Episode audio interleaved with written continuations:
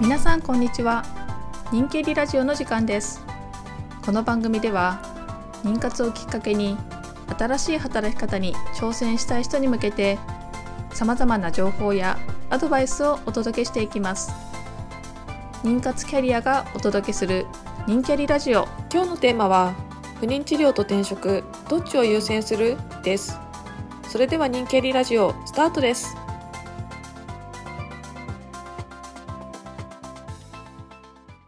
最近人キャリに登録してくださってる方に、あの、登録何でしたかっていう理由聞くと、結構妊活中に転職活動できるのかとか、まあ今妊活してるけど、なかなか今の職場で両立が難しくて、転職考えてます。だけどすぐ妊娠したらどうしようとか、育休取れなくなっちゃうんじゃないか、みたいな不安が結構理由として挙げられてるなと思うんですけど、どうでしょうか？実際妊活されながらとか転職活動されてた田所さん。ああ、そうですよね。やっぱり不妊治療、妊活不妊治療とかしてると、まあ、あのね、時間に融通が利くような仕事をしてないと、両立って難しいですよね。そうですよね。なんかそこがやっぱり皆さん共通の悩み事なんだなっていうのは納得がいきますよね。うんうんうんうん。ね、今の職場辛いから辞めたいけど、転職活動できるのかなとか、今度はね、転職してすぐもし妊娠しちゃったら育休取れないんじゃないかみたいな不安とかね、結構ね、あれはあるあるですね。あるあるですよね。しかも、なんかまあ転職がね、だんだんその一般化してきたとはいえ、やっぱり周りでそんなにバンバン転職してる人って、あのね、多くはないじゃないですか、まだ。うん、で、かつ、それで不妊治療みたいな事情が乗ってくると、なかなかなんか周りにも相談ができなかったりとか、同じ事例の方が表立ってはいなかったりとか、するので、なんか一人で悩みがちですよね。そうですよねな。いないですもんね。なかなか上司とかにも相談しにくいことですしね。うん、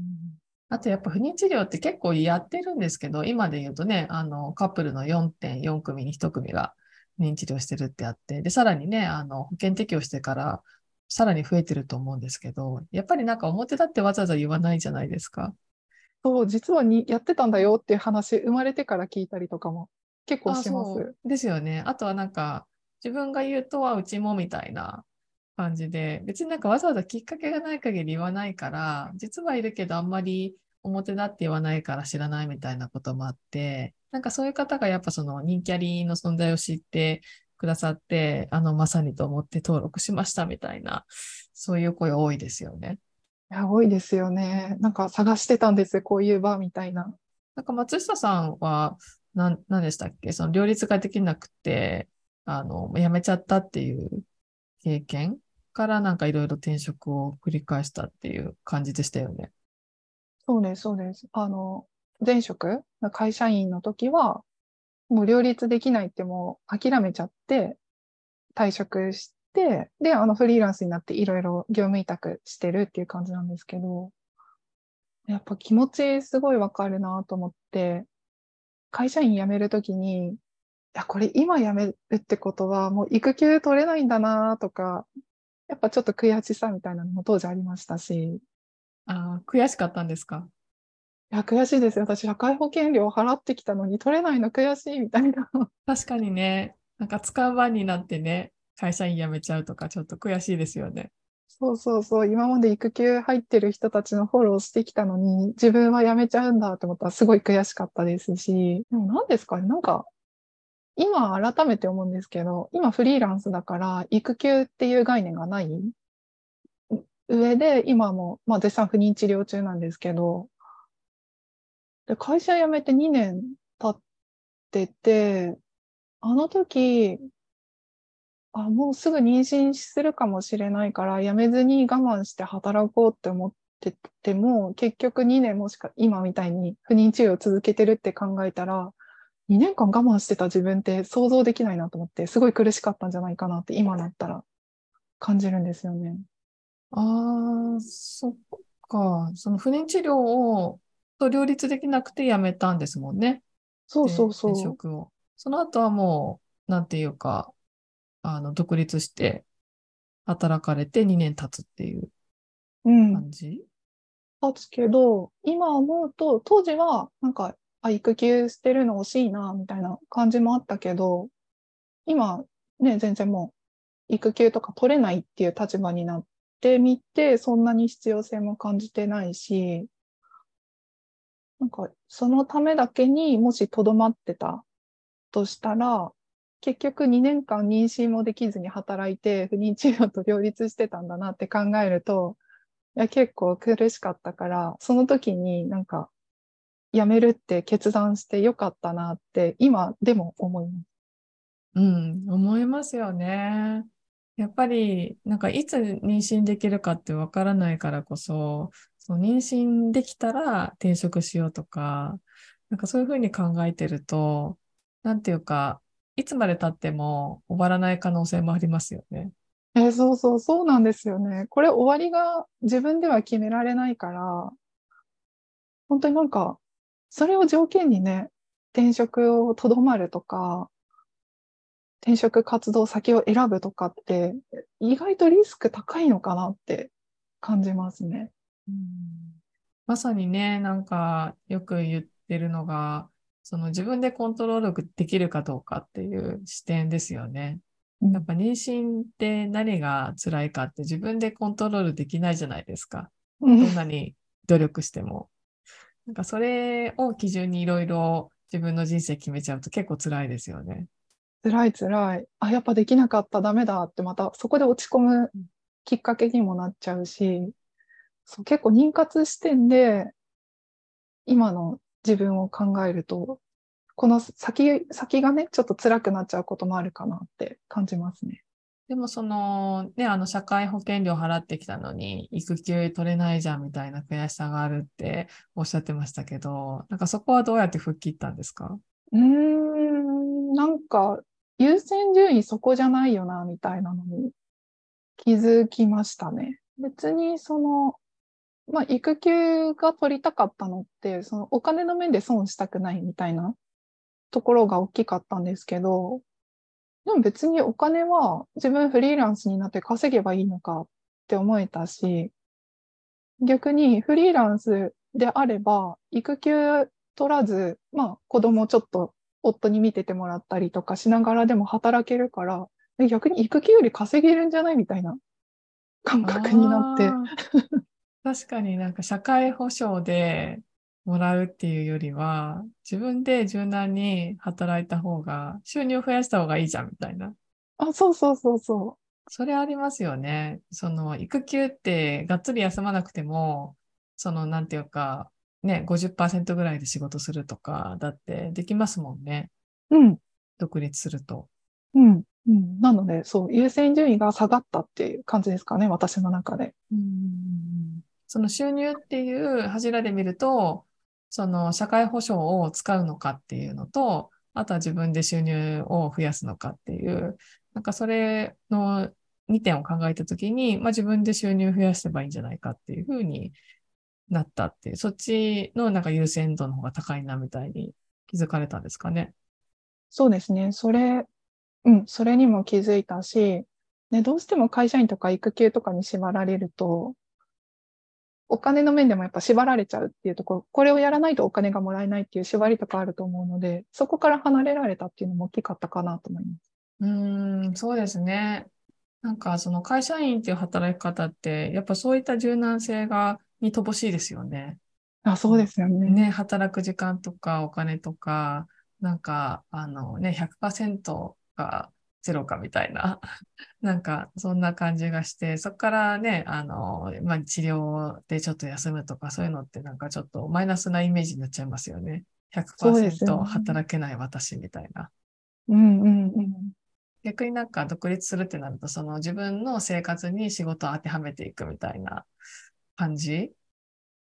だからなんか、そうですね、収入も自分でコントロールできるし、働く時間もコントロールできるし、そういったところでやっぱり、なんか、柔軟性が高いんですかね。そうですよね。なんか自分の人生に裁量を持ってはた生きていけるというか、そう、なんか私もその、ね、あの、独立するってなった時に、やっぱり考えたのってお金うん。のことってやっぱり考えるんですけど、まあ、例えばなんか、その、まあ、新卒でずっと働いてた会社を辞めるっていう決断をするときには、やっぱね、退職金って、あのね、あの、定年まで働けばそれなりにもらえるじゃないですか。うん。それを捨てるんだなとか 思いましたよね。でもただなんか、もうそもそもその、終身雇用で定年まで一社で勤めるっていうのは考えてもいなかったし、元から、まあ、どっかで転職とか、あの、何かキャリアチェンジはしていくだろうなっていうのはなんとなくあったので、それをじゃあ今捨てるかもうちょっと先に捨てるかっていう話であって、そこまでなんか本質的じゃないなと思ったんですよ。逆になんうんか、その、お金っていう面で言えば、あの、定年まで勤めるっていう自信自信とその高い確率があるのであれば、その会社が絶対にそのリストラしないとか、なんかそういうのがあるのであれば、あの、取ってもいい選択肢だと思うんですけど、結構そこも危ういですよね。私の場合はそもそも性格的に医者で勤めようとは思ってなかったので、そこまでずっと勤め上げるってことは多分ないだろうなって思ったんですよ。うん。だし、なんかそうじゃない場合でも、やっぱり社会情勢として、まあやっぱり終身雇用とかがなくなってきてるし、あとはやっぱりね、あの、年金ももらえなくなってくるので、働き続けるみたいなところがあるとすると、一社で、あの、ね、一社で勤め上げるみたいなのは、なくなってくるから、ちょっと結構そっちの方がリスクですよね。ああ、そうですよね。退職金なんて、もらえるかくか、わかんないじゃないですか。どんどん制度変わるし。そう、わかん、そうそうそうね、課税もね、するって今言ってますもんね。そう、それもあるから、なんかそうすると、その一社で勤め上げるっていう方を取るって、逆にその他社で働けない自分を作り出してるっていう、あのリスクだなと思って、まあ、それだったら早めに、あの他社って他のところでも通用する自分を、あの、作った方がいいなって思ったので、あの、まあ、転職しようみたいなところありましたね。そのお金っていう面で言えば。えーすごいですね。他社で働けない自分を作るだけって、すごい、すごい。え、思いません？そうですね。やっぱりなんか、ね、同じず会社にずっといると、他で通用するのかなみたいな、感じることありますよね。なりますよね。そう、まあ、結果的に通用するのかもしれないですけど、でもやっぱり確信持ちたいじゃないですか、自分の中で。ああ、どこかでも通用するんだなっていう、自分にね、あの、自分が自信が持てると、やっぱり、あの、自信になるので、いいなって思うし、まあ実際あれですよね、今その中高年人材がセカンドキャリアとか、あの、あるじゃないですか。うんなんかそこでやっぱり、あの、難しいっていう話はね、あの、人材紹介会社とかで担当されてる方とかもよく聞くし、うんやっぱりずーっと一社でやっていくっていう風になると、やっぱり実質その他社で通用する力っていうのがなかなか身につきにくいですよね。そうですよね。そうですよね。その会社辞めた後に、じゃあ自分どう働いていきたいのかとか、定年した後とかに、って考えると恐ろしいですよね。一つの会社のスキルしかないって。うんまあ、人それぞれ性格があるので、なんかずーっと同じことをやってたいって人ももちろんいらっしゃると思うんですけど、でもやっぱり、そのね、あの自分も環境も変化していくわけだから、変化できる自分でありたいですよね。うん、うん。いや、変化できる自分ってまさにこの妊活してる方にすごく重要かなって思って、なんか前も言ったかもしれないんですけど、周りの環境って変えられないから、自分がね、考え方を変えていくとか、あ自分の価値観に合う環境にその都度変えていくってすごい大事だなと思ってて、なんかもし今妊活で、今、その会社、勤めてる会社が、どうしても妊活と両立ができないんだったら、転職、その、その先の育休とかを気にせずに、今をやりやすいように転職するのもいいんじゃないかなと個人的には思うんですけどね。そうですよね。そのね、あのーやっぱり30代とか、まあ、妊活始めるボリュームゾーン、えーの人って、やっぱりその30代、40代って、そのキャリアの転換期でもあるじゃないですか。うん。そのね、新卒で勤めて、まあ、仕事経験つと、あの、を積んできて、で、ある程度、その自分のなんか仕事に対する価値観とか、そういうのが見えてきて、で、それで今まで進んできた道をそのまま行くのか、あもしくはその分かってきた価値観に従って、あの、自分を変えていくのか、あの、っていうところを選ぶ転換期だと思うので、まあそれとちょっと妊活が結構、あの、あれですよね、重複しますよね、時期的に。そうですね。だから皆さん悩むんですよね。うん。そう、だから妊活の悩みなのか、普通にキャリアの悩みなのかっていうのか、なかなかなんか切り分けが難しいところでありますよね。いや、そうそうそう。そうなんですよね。意外と実はキャリアの悩みだったりうんすることも多いんですよね。うん、そう、キャリアの悩みで、で、なんかモヤモヤしてるところに妊活が重なって、で、あの、考えざるを得なくなってくるみたいな、両立ができないとか、なんかそういった考えざるを得ない状況になって、いや、本当にじゃあキャリアチェンジしようかなみたいな風に思う方ってすごい多いのかなって思いますね。うんうんうんうんうん。なんか前にね、あのー、人気ありの、あの、セミナーで、その不妊治療中に転職ってできるみたいなテーマでやりましたけど、その時にね、あの、言ったのが、その、仕事を選ぶ基準として、あの、まあ、裁量、裁量を持って働ける仕事かっていうのと、自分の価値観に合う仕事かみたいなところあり、ありましたよね。うんうん。あの、マトリックス図の。あ、そうです。ねはい。やっぱり、その、あのね、時間がね、読めない不妊治療と両立するためには、まあ、あの、裁量権を持って働けるかみたいなところ重要だよねっていう話。まあ、それがなんか、その、労働時間の短さとか、責任の軽さとかいうことではなくて、あの、不妊治療と両立するって、やっぱり、その、予定が、あの、ね、立たないので、まあ自分の都合で、あの、仕事が調整できたりとか、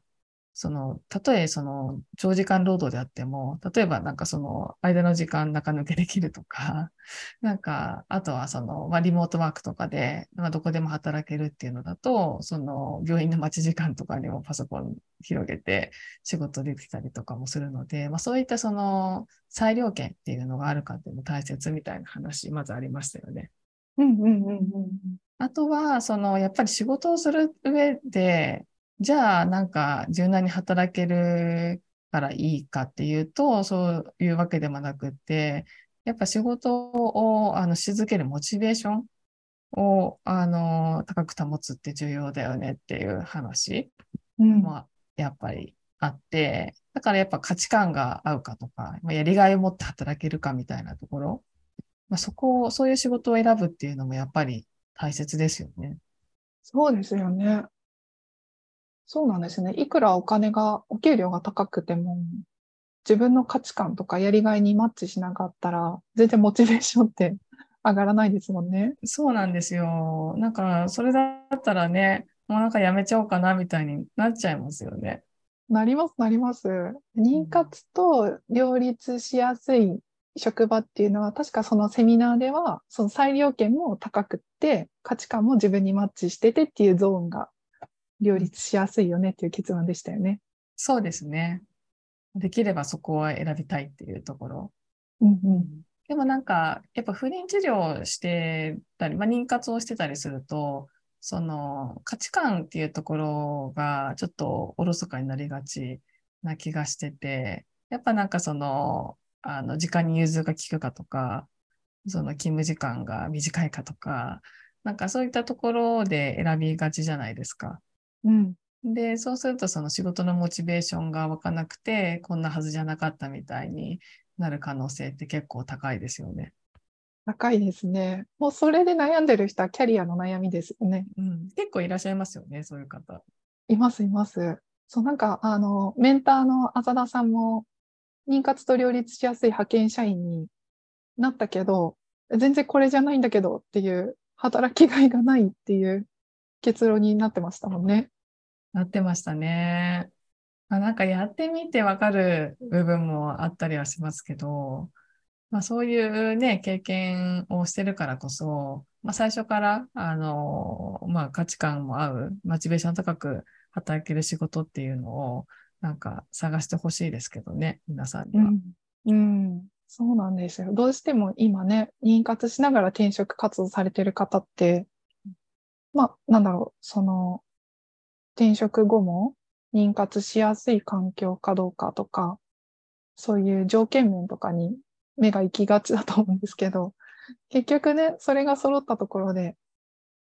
いざ働いてみて、もし妊活終わったらって考えたときに、すごいやりがいがなかったりとか、うん。で、また転職活動しようかなっていうところになっちゃうと思うので、うんね、なんかその、自分が何やりたいかとか、うん条件じゃなくて価値観大事にしてほしいですよね。うん。なんか、あと、あの、よく聞く話が、あの、まあ、育休取れるかみたいな話もありますけど、あとなんか、補活その生まれた後、さらに復職するときに、保育園探すときに、やっぱちゃんと働いとかないと、あの、保育園入れないよね、みたいな、ああまあ、あったりするじゃないですか。あ、ありますね。ありますよね。うん。なんか私の場合正直、不妊治療してるときに、まあその辺結構なんか悲観的だったので、そんな子供ができるっていうことあんまりもう考えられなくて、なんかとりあえずその不妊治療をしつつ、自分のその理想的な働き方も追求したいなみたいな、そこの部分しか考えてなかったので、結構そういう方が育休どうするとか、お活どうするみたいに考えてる方って、なんか 逆になんかすごいなって、すごいポジティブだなって思っちゃうんですけど。いや、思います。私も今不妊治療してますけど、全然考えられてなかった。ああ、松田さんも？全然考えてないです。お活どうしようって、まあ、生まれてから考えようかなみたいな、むむしろね、妊娠してから、産めるってなってから考えようかなって思ってるくらいだったので、そうですよね。うん。そう、なんか、もしこうだったらとか考えると結構キリがないかなっていうのもあって、もう本当にね、不妊治療で生まれるかどうかっていうのは、ね、神のみぞ知る領域なので、まあ、そこはもうできてから考えるって、なんか割り切ってもいいのかなっていう気もしますし、もしね、まあ今足元のところ見るんだったら、あの、まあまずはその不妊治療と両立できるかみたいな、なんかそういった視点で探すっていうところで、まあ、それがイコールその、まあ育休も取りやすいし、まああの、包括はそうですね、その自治体のその点数付けには寄ってくるんですけど、まあちょっとその先の話ですよね。うん、そうですよね。あんまり先々のことを想像して考えると、本当に身動き取れなくなっちゃうと思うので、何ですかね、なんか、今何を大事にしたいかっていうのだけでもいいんじゃないかなと思うんですけどね。うん。まさにね。その中、よく我々も言うじゃないですか。その、まあ、自分でコントロールできることとできないことを切り分けるみたいな話。なんかそれで言うと、その子供が生まれた後のことっていうのは、それいつ生まれるかわからないし、あの、そこはもう、あの、切り分けて考えるっていうのが、なんかまず転職の第一歩かもしれないですね。ああ、そうですね。切り分けるの大事ですね。そう、あの、不妊治療って考えてもきりないんですよ。答えもないし、なんかちょっと置いといてもいいかなと。そう、なんか私がその転職決めた時も、まあちょっとその子供ができたらみたいなのを私はなかなか考えられなかったので、そこの点ではなかったんですけど、でもやっぱり今いろんなことを、先々のことを考え始めるとキリがなくって、なんか今そのね、あの、今の会社に残った方がいいんじゃないかとか、あそっちの方がなんか確実にお給料上がってくんじゃないかとか、なんかそういうことも考えちゃったりとか、自分のキャリア的にもきっとそっちの方がいい、いいキャリアを歩めんじゃないかとか、なんかそういうのを考えちゃうと、なかなか身動きができなくなってしまう、最後の決断ができなくなってしまっていた自分がいて、でも最後やっぱ一番大切なしたのが、その今ここ、うん。今自分がどうしたいかっていうところをなんか最後大切にしましたね。あの、前も言ったかもしれないですけど、あの、アドラー心理学で、あの、嫌われる勇気を読んだ時に、もう何回も最後読み直したっていうところが、その今ここみたいな、今に集中するみたいな話。その、まあ、過去とか未来に意識がいっちゃうと、まあ、自分の人生の焦点がなんかぼやけてしまう状態だから、今、今を生きるみたいな、集中するみたいなところをなんか結構言ってたと思うんですけど、言ってる場面もあったと思うんですけど、なんかそこですね、最後。まあ、いろいろと自己分析とか自分がどうしたいとかも考えるんですけど、やっぱ最後決断するときに今どうしたいかみたいなところ、先々のこと考えちゃう。自分のキャリアやっぱ残った方がいいんじゃないかとか考えてしまうともうどうしようもないので、今どうしたいかって考えると、うん、ここじゃなくてやっぱ違うキャリアを歩みたいみたいなところがあったので、まずそこに一歩踏み出してみようみたいな感じで決断できたので、なんか今ここに集中するっていうのが結構重要かなっていう気がしますね。ああ、なるほどね。もう自分の今の心に正直にみたいな。そうです、そうです。へえ、そっか。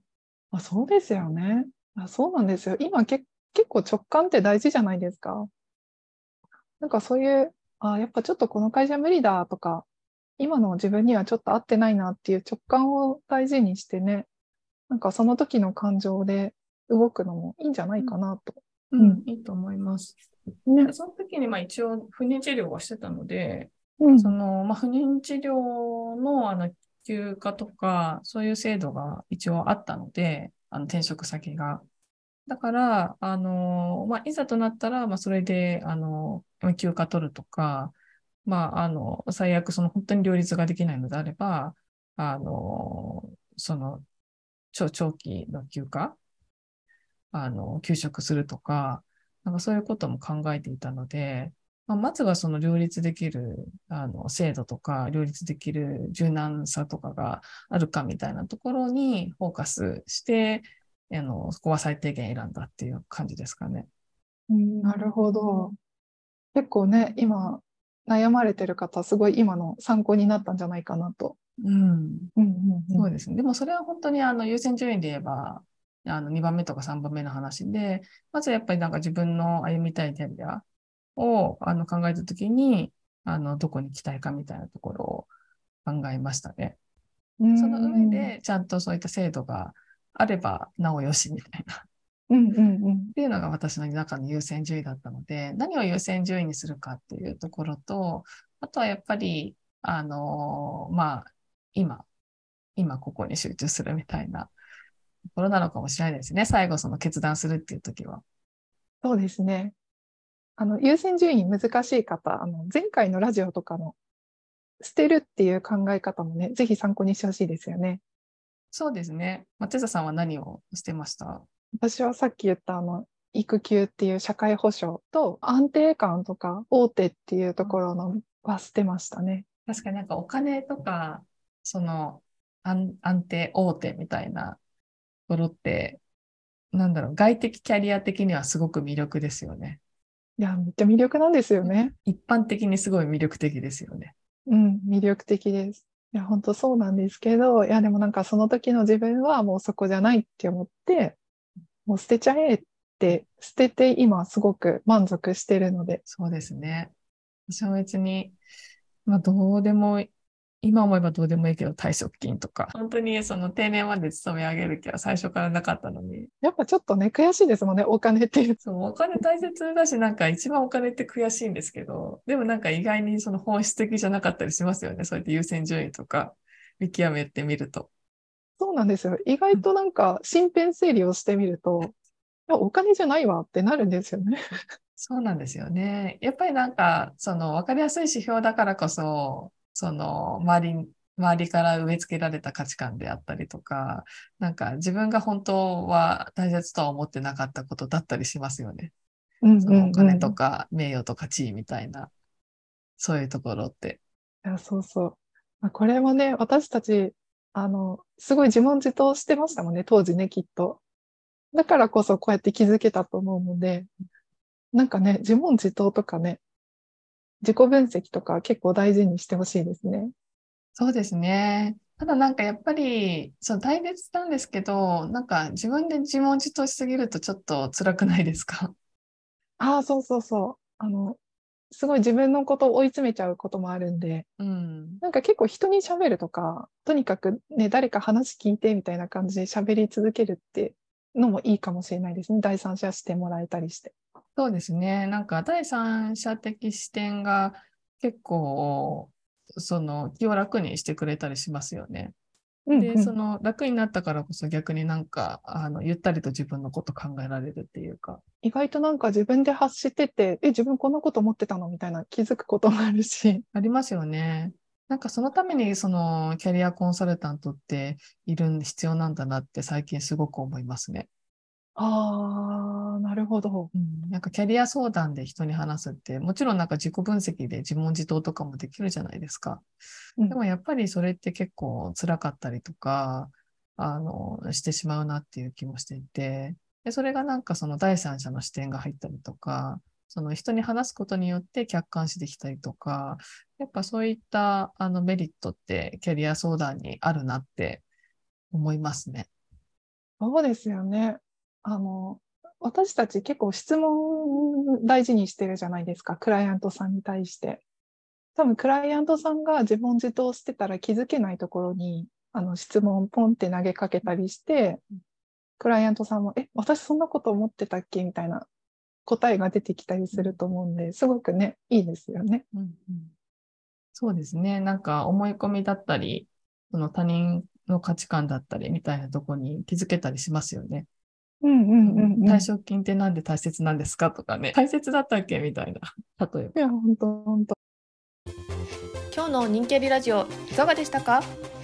感想や私たちへの質問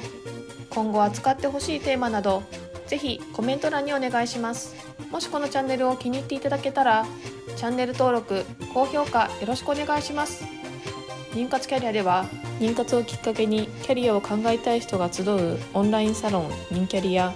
妊キャリメンターへのオンライン相談などのサービスを提供しています。詳細は概要欄をご確認ください。最後までお付き合いいただきありがとうございました。また次回お耳にかかりましょう。